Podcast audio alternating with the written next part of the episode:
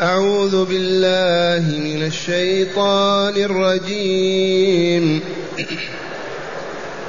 وإذا وقع القول عليهم أخرجنا لهم دابة من الأرض تكلمهم. أخرجنا لهم دابة من الأرض تكلمهم أن الناس كانوا بآياتنا لا يوقنون ويوم نحشر من كل أمة فوجا ممن يكذب بآياتنا ممن يكذب بآياتنا فهم يوزعون حتى إذا جاءوا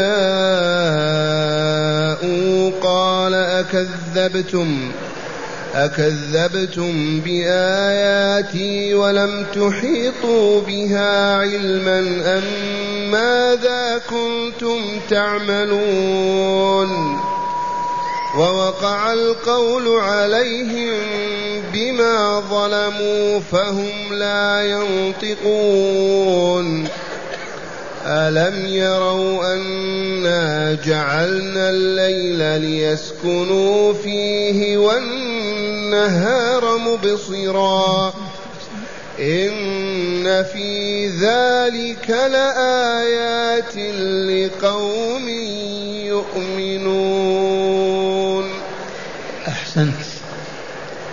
معاشر المستمعين والمستمعات من المؤمنين والمؤمنات. قول ربنا جل ذكره واذا وقع القول عليهم اخرجنا لهم دابه من الأرض تكلمهم أن الناس كانوا بآياتنا لا يوقنون. مما أجمع عليه أمة الإسلام من أهل السنة والجماعة أن هناك عشر آيات تظهر قبل قيام الساعة عشر علامات كبرى. لا تقوم الساعة أي القيامة وتنتهي هذه الحياة إلا بعد وجود هذه الآيات أو العلامات العشر.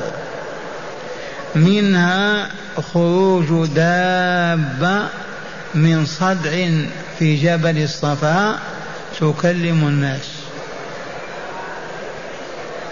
عشر آيات. وهي علامات القيامة الكبرى.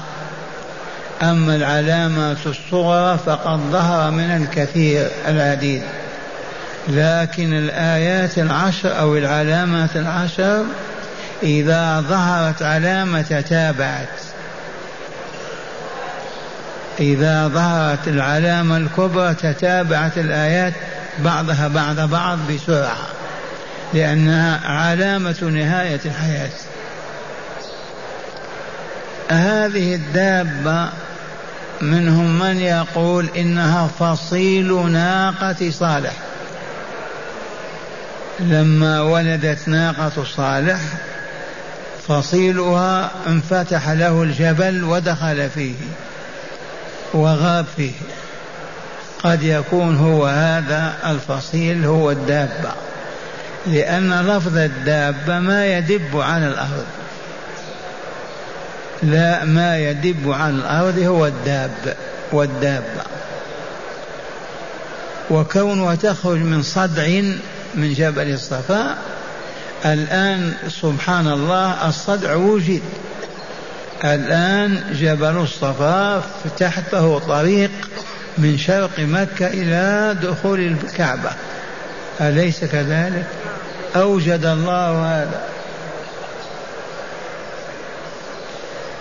هذه الدابة تكلم الناس فالمؤمن تجعل وجهه أكثر إشراقا من الشمس والكافر أكثر سودادا من الفحم ويصبح المؤمن معروفا بين الناس بإشراق وجهه والكافر بظلمة وجهه.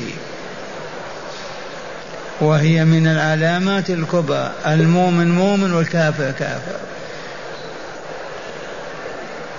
والذي يبدو وعليه بعض أهل العلم أن أول الآيات هو طلوع الشمس من مغربها.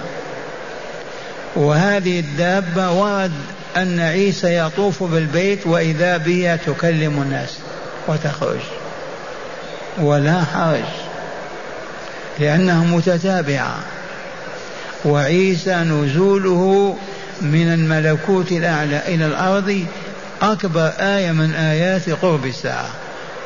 ومن ثم لا ينتفع النصارى ولا اليهود بنزول عيسى لأن إيمانهم الجديد لن يغني عنهم شيئا.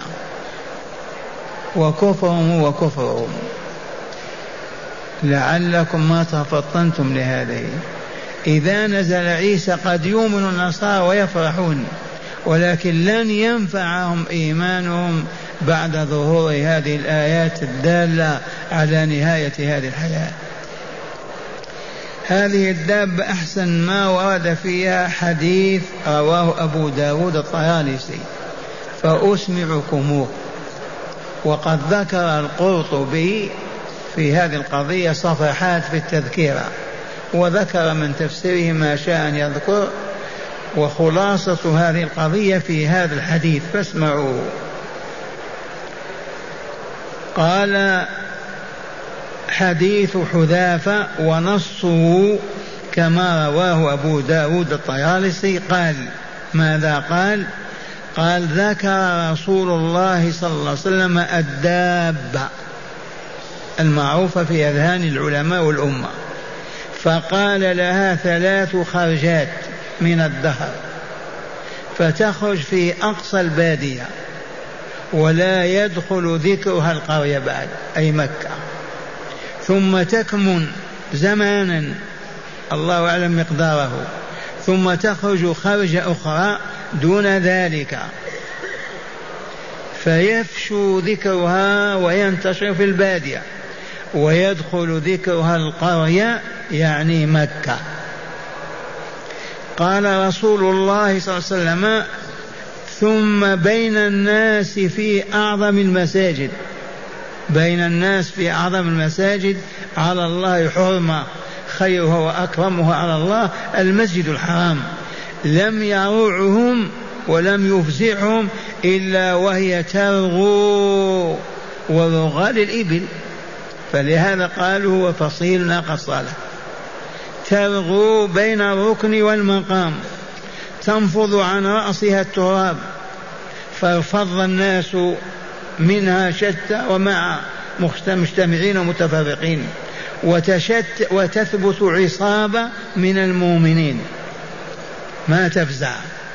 وتثبت عصابة من المؤمنين وعرفوا أنهم لن يعجزوا الله فبدأت بهم فجلت وجوههم حتى جعلتها كأنها الكوكب الدري. وولت في الأرض لا يدركها طالب ولا ينجو منها هارب حتى إن الرجل ليعوذ منها بالصلاة فتأتيه من خلفه فتقول يا فلان الآن تصلي؟ فتقبل عليه فتمسه في وجهها فتسمه في وجهها ثم تنطلق فتميز الكافر من المؤمن. فتسمه في وجهه نعم نعم ثم تنطلق فتميز الكافر من المؤمن. هذه الدابة والله لعما قريب تخرج. متى؟ لما يستحق البشر العذاب في الدنيا والآخرة. وإذا وقع القول عليهم أي قول الله وحكمه بعذابهم. لأنهم ما بقي يومها من يأمر بالمعروف ولا من ينهى عن المنكر. أبدا. هبطت الأمة كلها هبطا كاملا.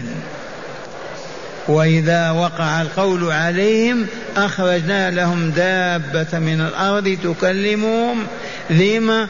لأن الناس كانوا بآياتنا لا يوقنون. عم الكفر والبشرية إلا من رحم الله عز وجل. ثم قال تعالى ويوم نحشر من كل أمة فوجا.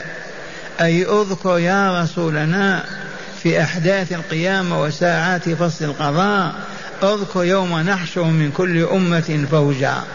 ممن يكذب بآياتنا فهم يوزعون. هذا الفوج الطغاة الجبابرة الظلم المشركون دعاة الباطل يؤخذ منهم فوج يتقدم أمتهم. من كل أمة من الأمم فوجا ممن يكذب بآياتنا فهم يوزعون أي يجمعون يضم أولهم إلى آخرهم وآخرهم إلى أولهم. هذا هو الوزع. إلى أين؟ إلى ساحة فصل القضاء. إلى الساحة التي يخاطبهم الرب فيها ويجزي ويحاسبهم ويجزيهم.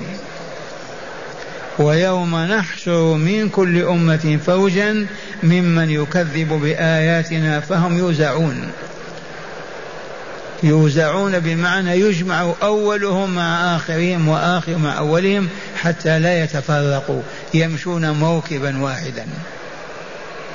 قال تعالى حتى إذا جاءوا أي ساحة فصل القضاء أي الساحة التي تجتمع فيها الخليقة وتسأل وتستجوب وتستنطق وبعد ذلك يجري الحساب والجزاء. حتى نعم ويوم نحشر من كل أمة فوجا ممن يكذب بآياتنا وهم الكافرون والملاحدة والمشركون والعياذ بالله. حتى إذا جاءوا وانتهوا إلى تلك الساعة قال تعالى لهم أكذبتم بآياتي؟ يوبخهم يؤنبهم. أكذبتم بآياتي القرآنية؟ آيات الدالة على وجود وعلم وقدرته آيات التي وعدنا بها منها هذه الدابة. آية من آيات الله نزول عيسى. آية من آيات الله طلوع الشمس من مغربها. إذ المشركون اليوم الكافرون مكذبون بهذه الآيات ولا يوجد كافر يؤمن بها. أكذبتم بآياتي ولم تحيطوا بها علما. لم تكذبون بشيء ما عرفتموه ولا علمتم عنه شيئا وتكذبون. أم ماذا كنتم تعملون؟ ما هي الأعمال التي صرفتكم عن التدبر عن التفكر عن التأمل عن التعقل حتى تؤمنوا؟ كيف تبقون على كفركم وتكذيبكم ولم تتفكروا في الآيات ولم تنظروا؟ إذ كل موجود يدل على وجود الله وعلى علمه وقدرته وحكمته وعلى صحة شرائعه وعلى صدق أنبيائه وعلى صحة كتبه التي ينزلها. أين كنتم؟ ماذا كنتم تعملون؟ حتى إذا جاءوا ساحة فصل القضاء قال لهم الرب تبارك وتعالى أكذبتم بآياتي الدالة على وجودي وألوهيتي وربوبيتي وتوحيدي على صدق رسلي على نزول كتبي على وعودي ووعيدي ولم تحيطوا بها علما؟ كيف تكذبون بشيء ما علمتموه؟ يكذب بالشيء من علم وعرف يقول هذا لا يقع ولا يتم. كيف تكذبون بشيء ما حطتم به علما؟ وهذه الآيات تقرر مبدأ البعث الآخر والدار الآخرة والحياة الثانية. لأنها مما كذب به المشركون إلى اليوم. أما ذا كنتم تعملون حتى صرفكم عملكم عن العلم والبصيرة والهداية قال تعالى ووقع القول عليهم بما ظلموا فهم لا ينطقون. وجب العذاب لهم وعليهم بظلمهم شركهم بكفرهم بظلمهم في هذه الحياة. من هم الظالمون الذين ما يعبدون الله أو يعبدونه ولا يوحدونه في عبادته؟ والله لهم الظالمون. إذ وضعوا الشيء في غير موضعه فكل الفساق والفجار والكافرين والمشركين ظالمون لأنفسهم ولغيرهم بل وظالمون لربهم. وقع القول عليهم بالعذاب فهم لا ينطقون. لما يكلمهم تعالى ويقول لهم أكذبتم بآياتي يستطيعون الجواب ما يستطيعون. ما ينطقون أبدا.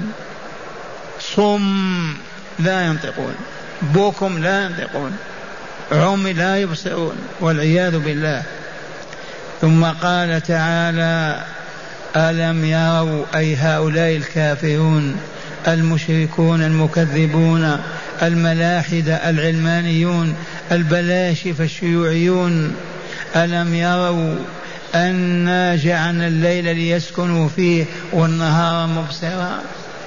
يا من يكذبون بالحياة الثانية.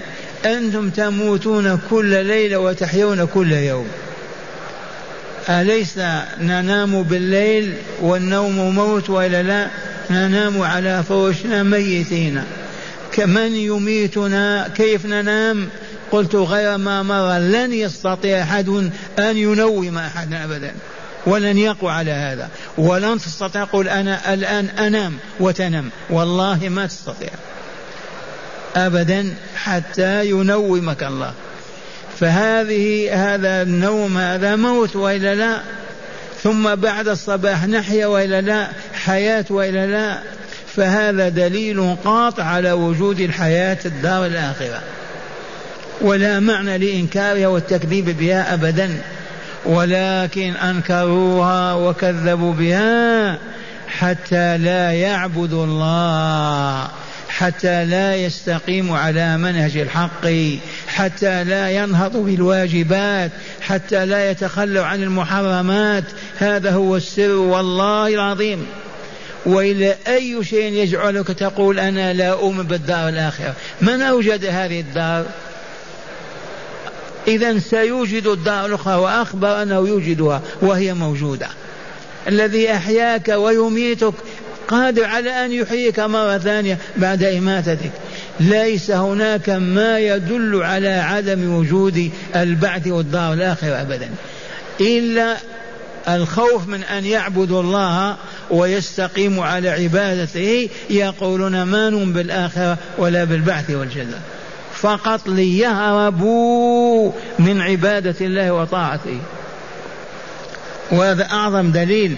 ألم يروا أي هؤلاء المكذبون بالبعث والدار الآخرة ألم يروا أنا جعلنا الليل ليسكنوا فيه؟ من جعل الليل؟ من أوجد الليل؟ من أوجد هذا الظلام؟ من يذهب بالشمس؟ من يغطيها؟ من من؟ ليس إلا الله. في من يقول أمي أو أبي أو السلطان أو الحاكم؟ ليسكنوا فيه وتستقر حياتهم ويناموا على فروشهم والنهار من جعله مبصرا مضيئا مشرقا يبصرون في حاجاتهم وأعمالهم ويعملون.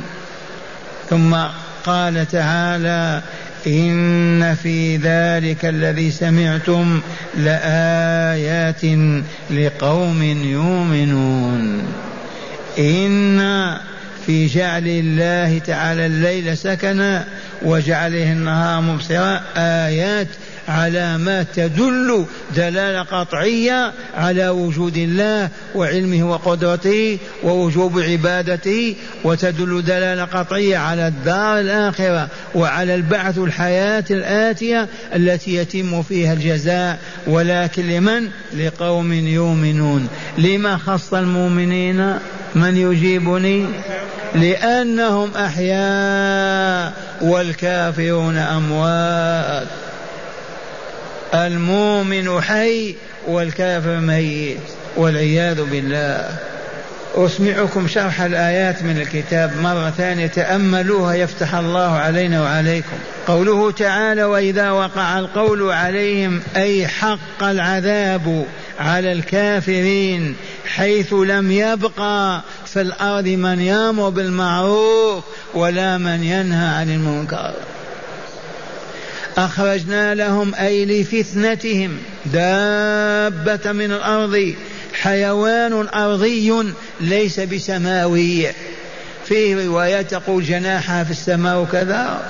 وهذا كله ما ورد في الكتاب ولا السنة. حيوان أرضي ليس سماوي. تكلمهم أي بلسان يفهمونه. عربا كان أو عجما. تكلمهم بلسان يفهمونه. إن الناس كانوا بآياتنا لا يوقنون. هذه علة تكذيبهم وهي بأن الناس كفروا وما أصبحوا يوقنون بآيات الله وشرائعه فيخرج الله تعالى لهم هذه الدابة ليحكم لحكم منها أن لحكم من تلك الحكم أن بها يتميز المؤمن من الكافر. من الحكمة في هذه الدابة أن خروجها يميز الكافر من المؤمن. المؤمن إذا مسته لا مسته بيض وجهه والكافر اسود وجهه. وقوله تعالى ويوم نحشر من كل أمة فوجا أي واذكر يا رسولنا يوم نحشر من كل أمة من الأمم البشرية فوجا أي جماعة ممن يكذب بآياتنا فهم يوزعون بأن يرد أولهم على آخرهم لينتظم سيرهم. إلى ساحة فصل القضاء حتى إذا جاءوا الموقف موضع الحساب يقول الله تعالى لهم أكذبتم بآياتي وما اشتملت عليه من من أدلة وحجج وشرائع وأحكام ولم تحيطوا بها علما وهذا تقريع لهم وتوبيخ. إذ كون الإنسان لم يحط علما بشيء لا يجوز أن يكذب به لمجرد أنه ما عرفه. وقوله تعالى أم ماذا كنتم تعملون? أي ما الذي كنتم تعملون في آياتي من تصديق وتكذيب؟ قال تعالى ووقع القول عليهم أي وجب العذاب بما ظلموا أي بسبب ظلمهم فهم لا ينطقون أي بعجزهم عن الدفاع عن أنفسهم لأنهم ظلم مشركون. وقوله تعالى ألم يروا أي ألم يبصر أولئك المشركون المكذبون بالبعث والجزاء ألم يبصروا أن الله تعالى جعل الليل ليسكنوا فيه وسكونهم وموتهم على فروشهم بالنوم فيه والنهار أي وجعل النهار مبصرا أي يبصر فيه يبصر فيه ليتصرفوا فيه بالعمل لحياتهم. فنوم الليل شبيه بالموت وانبعاث النهار شبيه بالحياة الثانية فهي عملية موت وحياة متكررة. طوال الدهر فكيف ينكر ينكر العقلاء البعث الآخر؟ وله صورة متكررة طوال الحياة موت حياة يوميا. ولذا قال تعالى إن في ذلك أي في ذلك العمل المتكرر للموت والحياة كل يوم وليلة لآيات أي براهين وحجج قاطعة على وجود بعث وحياة بعد هذا الموت بعد هذا الموت والحياة. وخص المؤمنين بالذكر وخص المؤمنون بالذكر وبالحصول على البرهان المطلوب من عملية الليل والنهار.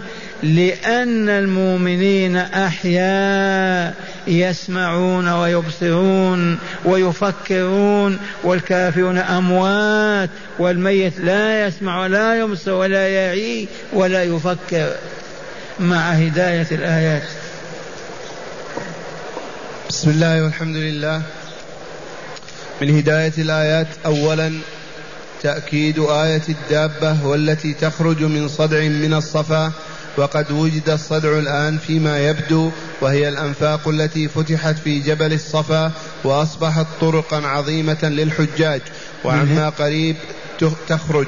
وذلك يوم لا يبقى من يأمر بالمعروف ولا من ينهى عن المنكر فيحق العذاب فيحق العذاب على الكافرين. من هداية هذه الآيات تقرير عقيدة وجود دابة في آخر الزمان تخرج من جبل الصفا وتكلم الناس ويتميز الكافر من المؤمن والعياذ بالله. وجودها علامة على وقوع العذاب استوجبت البشرية العذاب لينزل بها. فتظهر هذه الآيات الكبرى آية بعد آية. نعم. ثانيا تقرير عقيدة البعث والجزاء بذكر وصف لها. تقرير عقيدة البعث والجزاء. ما ننسى أن أعظم عقائد الإسلام التوحيد والنبوة والبعث الآخر. وأن الذي يكذب بوجود الله من الملاحدة لا يمكن أن يفعل خيرا. والذي يكذب بالبعث والدار الآخرة لا يمكن أن ينتهي عن شر والعياذ بالله. شر الخلق المكذبون بالبعث والدار الآخرة. ولهذا في القرآن الكريم مئات الآيات بل آلاف تقرر هذه العقيدة. لا بد من اعتقادك أنك ستبعث حيا وستسأل وتستجوب ثم تسأل ثم تجزى إما بالنعيم المقيم في الجنة وإما بالعذاب الأليم في النار. ثالثا ويل لرؤساء الضلالة والشر والشرك والباطل إذ يؤتى بهم ويسألون. ويل لرؤساء الشر والظلم والخبث والباطل والشرك. دعاة الشر هؤلاء أول من يدعى هم ويستنطقون ويستجوبون وأممهم تابعة لهم. فلهذا نبغى إلى الله أن نكون دعاة الباطل والشر والفساد بين المسلمين. نعم. وأخيرا في آية الليل والنهار ما يدل بوضوح على عقيدة البعث الآخر والحساب والجزاء. إي والله. في البعث والن... في, اللي... في النوم واليقظة بالليل والنهار آية كالشمس تدل على وجود الدار الآخرة. ها نحن نموت كل ليلة وإلا لا؟ ونبعث كل يوم وإلا لا؟ من يميتنا من يبعثنا؟ أليس الله؟ فالذي قادر على إماتتنا اليوم وإحيائنا قادر على أن يحيينا غدا. من أجل أن يحاسبنا ويجزينا؟ ما هو لأجل شيء آخر؟ دارنا هذه دار عبادة وعمل صالح وفاسد. والجزاء يوم القيامة فلا بد من يوم القيامة. لا بد من الإيمان باليوم الآخر.